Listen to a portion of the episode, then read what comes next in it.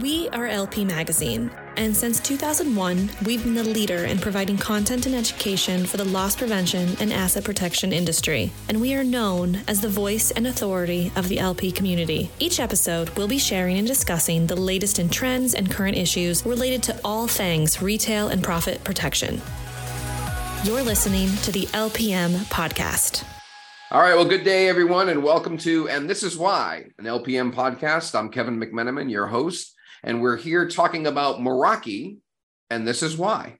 So, with me today is Matt Moreno. He's a product specialist, global enterprise IoT, and Andreas Nordgren, who is with business development for Camera Intelligence, which I'm really looking forward to hearing about Camera Intelligence, Andreas. So, Matt and Andreas, welcome to the program. Thank you. Thank you. Glad to be here. Really excited to have you guys here. Now, Matt, we we spoke before on uh, our other show. Um, so, what do you do? And we learned about what Meraki does, right? So we've we've talked a little bit more about the company and what they do, but let's talk a little more specifically about what e- each of you gentlemen do. Um, Matt, let's start with you. Tell me a little bit about your role at Meraki. Sure, absolutely. So uh, my my title is PSS or product specialist, and that's exactly what I do. I am a specialist uh, for sales, and I am directed by sales, obviously, uh, for global enterprise. And global enterprise is a term that we use at Cisco for our largest accounts, uh, Fortune 500 type accounts, big geographically dispersed type accounts, a global reach, if you will, North American based, uh, at least in the sense for my role. But that's what I do. I am customer facing, uh, selling the IoT portfolio from Cisco Meraki to our largest accounts. Beautiful. And Andreas, tell me about this camera intelligence um, because I, I, know from what I learned about Meraki in our first program that Meraki's got some some pretty smart cameras for for lack of better words right? So let's talk about some of the the uh, uh, intelligence side of things that you work on and, and what is your role in business development around camera intelligence? Yeah absolutely. Yeah we spend a lot of time making sure that we can add more value than just security use cases with, with our cameras so in my role in, in camera intelligence, I work primarily of extracting information from videos and making sure that we can help and support businesses uh, to get data point to support their in their operations. Uh, working with machine learning algorithms, both things that we do ourselves, but also together with partners. Beautiful. So let's dive into that a little bit because um, I think you know as we've talked about having these cameras that can collect various other data um, and some of the other sensors and things that things can touch. And then you've got a whole uh, sort of ecosystem and a, and a backend suite of, of uh, intelligence and analytics and things that that Meraki offers. Tell us a little bit more about that whole process and and what is the benefit to me as a as a retail customer. Yeah. Well, in general, I mean, it's super exciting time in the era of, of, of computer vision. I've, I've been in the industry for a number of years, and we just seen the last couple of years it just exploding and accelerating the the things you can do and the things you can extract from from images. Um, and of course, with all these um, latest evolution, um, there's so many things that we can help our customers with, and we do something ourselves, and we focus our efforts on extracting information from understanding how people move about um, in a store or uh, basically understanding where vehicles are understanding some of those core objects. But there's tons of other things that our customers and retailers may want to learn about. Um, so we, we partner with a number of companies that are, that do different things both on top of our core detectors but also build their own machine learning algorithms um, that can help detect um, any type of object in a retail store environment. To look at uh, uh, shelves, for example. So there are a number of of things uh, where we together with our partners can help different types of uh, of customer use cases. And of course, this is a really important aspect of, of how we work. That we both do things ourselves, but open up our platform for a number of partners uh, because there's no single provider in this industry that can make sure that they can do all the exciting things uh, in this area in this space because there is so many aspects of, of uh, new machine learning models and how you process data and how you aggregate that data to new insights. So it's really important to have um, that wide range of partners that can help our customers with different types of use cases. Excellent. So Matt, let's let's talk about use cases here, right? Let's talk about you know um, you've got global you know responsibility, global sales. What are some of those customers saying that they're doing with Meraki um, that they probably can't do elsewhere, right? But give me a couple of those business use cases, and then let's go back to Andreas and let's kind of surface you know what that means, right? So you tell me the success they're having, and then Andreas is going to tell us why they're having it, how they're having it, and get in, get into that geeky techie stuff. Absolutely. So, um, and that's the fun part, right? That's the, that's the sauce. Exactly. What we get into, uh, et cetera. So, um, you're right. I do cover a lot of big customers, and that means usually they're geographically dispersed. And retailers, as you know, especially more uh, brick and mortar retailers, have a lot of geographically dispersed stores, right? So first and foremost, even without the machine learning, the architecture of Meraki in general, edge based, that's key, right? Cloud managed helps them achieve that and roll out faster simply because there's no infrastructure that's needed to support the cameras like servers and workstations et cetera right? That's awesome. But the machine learning aspect of this they can use the cameras that they weren't even thinking about prior right yes, they're still do, doing what traditional loss prevention does, making sure that no one's either stealing anything or there's no slip and falls, et cetera. They have an audit of that. Certainly the cameras are there, but maybe we can do a little bit more for them. While that camera, this is an example, a true example of one of our customers, is looking in the warehouse or the back of house uh, section of their stores, it's still seeing all of those things that are happening from an audit perspective, but it's also looking at space utilization, right? It's saying, well, what's the negative aspect of the space being utilized. I have shelves everywhere, but I have empty shelves in certain spots. Well, that means two things. One of two things. One, I have either too much product on in the store or I don't have enough product to fill shelves in the future, which is worse, right? In that sense. So just you know, getting a better understanding of what's happening in the back of house, let alone the front of house, gives them a nice, easy understanding of ROI for, for a new type of camera in the back there. What about you know uh, another one that they're using for same same retailer for that matter? Camera over the aisle, right, can now determine if there's any object obstruction inside of that aisle. That means two different things. One, either the end caps or the product placement for certain things aren't in the right spot because it's now, you know, they're not getting the maximized profiting component of what they were intended to do. Or even worse, it's causing a blockage from an ADA perspective or something else, or it's blocking other products from being taken off the shelf. Our cameras can identify those areas, alert those areas from the merchandiser that needs to know, and oh, all by the way, still doing what traditional video surveillance cameras are supposed to do, all onto the edge. Well, and so you've got obviously safety aspects, you know, from that. For sure got um, sales aspects from that product availability and and product availability that's not being available because it's blocked, right? As you said, um, yeah. and you've got safety. You know, well, we said safety, but security um, opportunities as well, especially if there was intentionally uh, blocked or being blocked, so that something else can happen on the other side of that. So now, Andreas, you've got these cameras that are looking at this situation. How are they? How are they interpreting that? How are they getting that data to the retailers? What's the what's the technical side of what's happening here with uh, with the infrastructure of Meraki?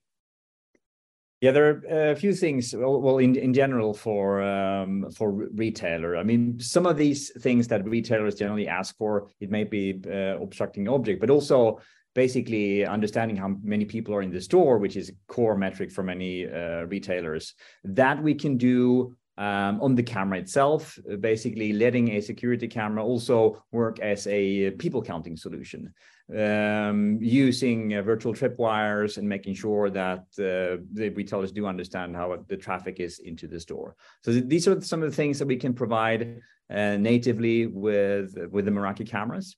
And then there are other dimensions that, that Matt mentioned that we can do together uh, in collaboration with, uh, with, with some of our partners, uh, meaning specific objects or specific um, uh, shelf space compliance uh, metric and things like that. So we have the capability for our partners to build specific machine learning model uh, that they have used or they have trained and deploy them on our cameras uh, basically having their models run on our infrastructure and also then making it still as easy as a general Meraki uh, type of, of, infrastructure to manage and, and uh, maintain, but using third party algorithms to get additional insights out from the cameras. Um, so those specific models and the detectors that we run on board, we provide the data output from over MQTT. So it's fairly e- easy for our partners to integrate and build other solutions on that.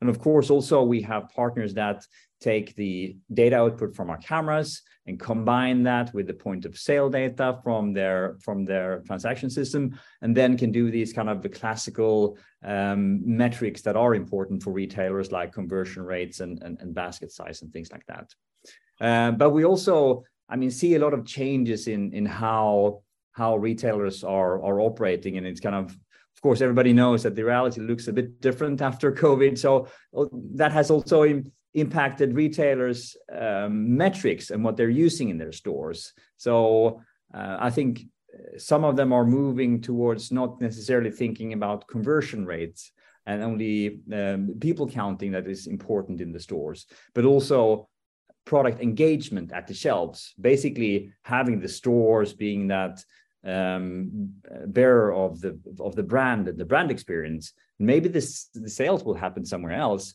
but in order for retailers and brands to kind of optimize that customer experience in the store, um, it may be about metrics like um, engagement levels, how what's the dwell time at a certain product display, uh, and those to improve that whole brand experience of the stores.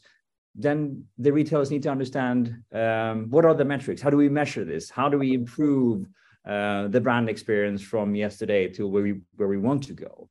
And in that dimension, we can also use cameras in the data output to track the, the journey throughout the stores. And this is something we do together with partners. We provide the tracker in the cameras, and our partners are able to provide the insights from that, basically to give metrics on increased um, uh, customer interaction and dwell time, and also like reducing frictions in the store, which is also something people got used to from buying online. So you click and you pay and you go. Um, don't want to have any frustration with standing in line in the queue. So all these frustrations in the stores, we can help customers to minimize with the data output from our cameras and our partners to lower these kind of frictions and, and, and barriers uh, that you would have in a physical retail store. So all these type of, of metrics are being used um, to kind of make sure that the store operations are being improved.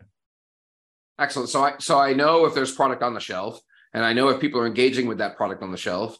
Um, and I've got obviously other metrics as far as you know which direction they're coming in, where they're going out, what they're buying, what they're not buying, uh, for that matter as well, right? Where they're not going. Um, if I want to change the the layout of my store to make a better customer experience and so forth, that's a lot of information for me as a retailer to be able to absorb. Um, Matt, where does all that information go? Like, there's all these data points that you're pulling in, and all this is is getting surfaced. Where's it going, and how are you uh, bringing it to the to the actual retailer's attention? Is there is there a dashboard? Are there notifications? Are there you know what are those things that are helping me do my job as a retailer? Sure. So uh, just to also level set this, yes, we are collecting a tremendous amount of data, but nothing from the personal identification component. You know, uh, we take that you know, with a lot of pride about how we protect that data, right? That is absolutely vital for us, right? As a matter of fact, we don't even um, store any of like the facial recognition components within uh, within the scenes. It's it's a it's a policy at Cisco. We consider that a human rights issue. Uh, that we just do not collect facial recognition and use that in technology, nor we do allow our ecosystem partners to do it either. Uh, but the reality is there's still a lot of data that's being collected. We call it metadata, right? It's zeros and ones, um, and it is transformed into the MQTT broker, adding the machine learning stuff, and then the whole equation to that is there. And then what happens is is that depending on how the customer is consuming that, whether it is a, a dashboard directly from the Meraki dashboard, we do have core analytics that we can give them license free, the way that Andreas had mentioned with people counting uh, and advanced machine uh, people counting algorithms that we can do, um, or with our ecosystem partners via APIs, right? And then their APIs would develop and show in their dashboard formats whatever metric it is that the customer needs that our cameras in its core don't give them. Okay. Like that's warehouse utilization or advanced analytics of queuing and things like that, right? Um, et cetera. But the reality is everything is metadata and everything is shown on dashboards, right? Very little of our ecosystem partners even require another server component on-prem to be able to do this. They can actually do it with, with the metadata that's coming from the camera itself and provided them into another type of dashboard via the cloud. Excellent. Excellent. Well, uh, before we wrap up today, um, Matt, Andreas, anything else about Meraki that we should be uh, making sure that that our listeners are aware of?